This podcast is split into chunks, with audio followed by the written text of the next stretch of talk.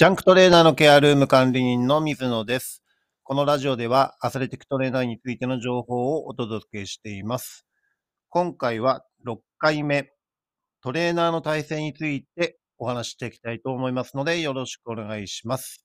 はい。私はね、現在、プロチームでアスレティックトレーナーとして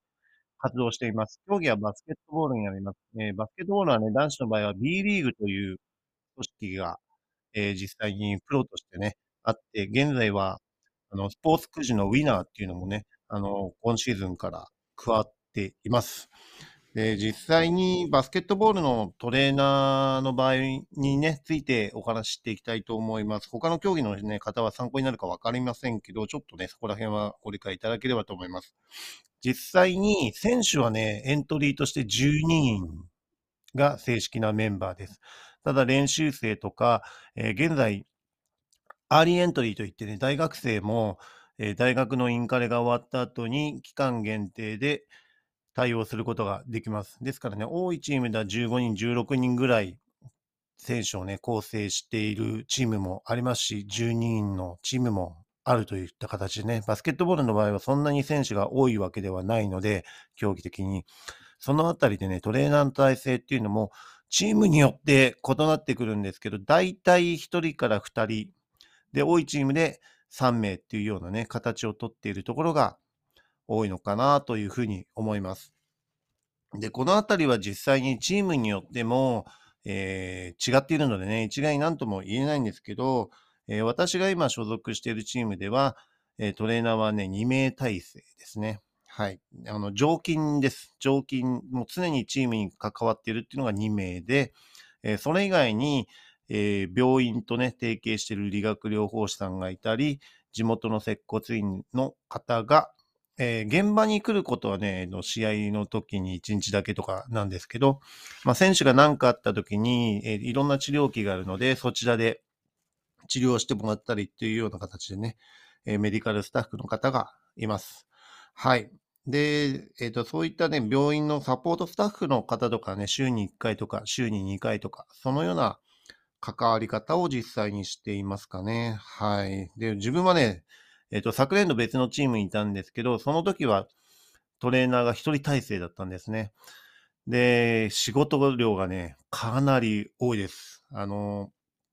今コロナでね、あの、だいぶ、まあ収まってきてるっていうかね、だいぶレベルも下がってきてるとは思うんですけど、コロナの時期ってどうしてもね、えーそれまでのトレーナーの業務に加わって、コロナ対策のその健康管理の仕事の部分っていうのがね、かなり増えてしまいました。ですから仕事量が単純に倍増してしまったっていうような形ですね。えっ、と、こと今年、今シーズンに関してはね、PCR 検査を、えーリーグとして導入はしてないんですけど、去年はね、去年一人体制でやってたチームの時には、2週間に1回 PCR 検査を毎週のようにやってたので、それを実際に、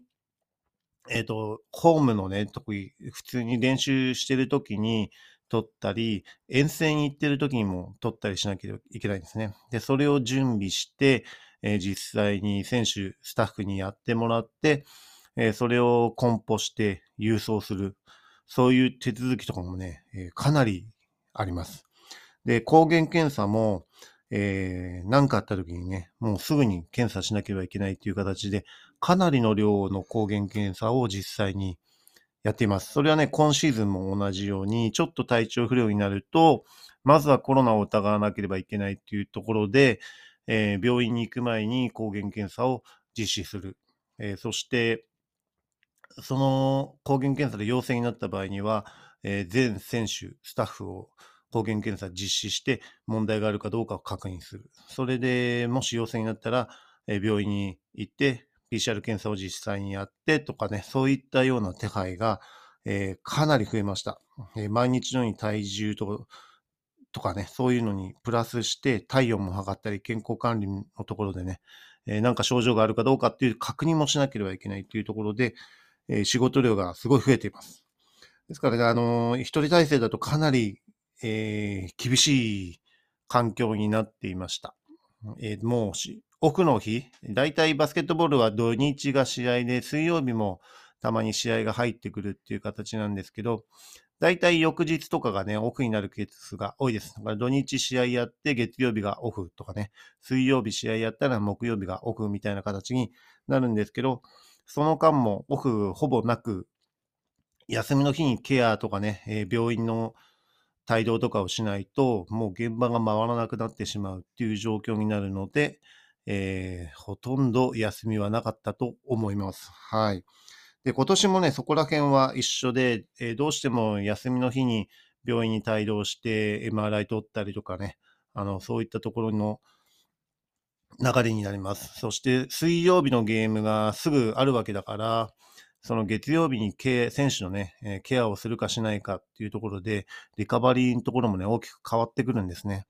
はい。ですからね、水曜日のゲームが、毎週毎週水曜日のゲームがあるわけではないんですけど、試合が入ってくると、もう休みがほとんどなくなってしまうというような流れが、えトレーナーの現状の体制になってしまっています。ですから、チームとしてね、今後、あのー、そこら辺のね、えー、構成を考える上で、まあ、GM とかそこら辺がね、考えてると思うんですけど、やっぱり複数名のね、体制を作って、サポートスタッフを、えー、しっかりと補うっていうところは、プロチームでも必須になっていくのかなというふうに思います。で、トレーナーの体制としてはえ、ヘッドトレーナーっていうね、トップの仕切る人間がいて、アシスタントトレーナーがいて、で、その他のサポートスタッフのね、メディカルトレーナーとかがいるというような流れが一般的だと思います。ただね、あの、並列にしている場合もあるんですね。アスレティックトレーナーっていう形でヘッドトレーナーとアシスタントっていうようにしないで、並列にしているようなところも組織としてありますのでね、役割分担をそのあたりはしっかりしなければいけないっていうような流れになっていきますね。はい。今実際に私が所属しているのも、えー、肩書きがね、やっぱり違ったりするんですね。自分はアスレティックトレーナーっていう形で、もう一人の方はコンディショニングアドバイザーっていうようなね、えー、名称がちょっと違ったりします。まあ、やってることはそんなに変わらないんですけど、そういうところで線引きしているっていうような体制をとっているチームももちろんあります。で、チームによってはね、あの、そこら辺が、えー、しっかりと、あの、分業で区別されているチームもあれば、あの、一人でやらなければいけないっていうふうにね、まだまだバスケット界もトレーナーの体制っていうのが、えー、いろいろチームによって違っています。また、プロチームでもね、えー、バスケットボールの場合はトップチームっていうもうフルチーム、プラスアンダー18、えー、18歳だから高校生の、えー、ところですね。あとアンダー15っていう中学生の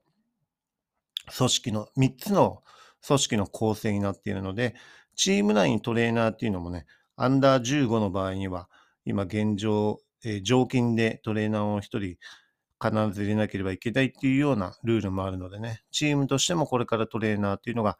増えていくのかなというふうに思っています。ですからトレーナーの体制といっても、まあ、チームによって異なるし、仕事の内容とかもね、異なってきますので、そこら辺、臨機応変に対応できるような応用力があるといいのかなと思います。はい。それではね、今日トレーナーの体制について話していきました。明日はモンゴルでね、自分2013年に活動していました。トレーナーとしてね。13年、14年と2年間、モンゴルでトレーナーとして活動していったんですが、その時のね、えーと、トレーナーの活動っていうところをね、ちょっとお話ししていきたいと思います。はい。それでは今日も最後まで聞いていただきありがとうございました。また次回もよろしくお願いします。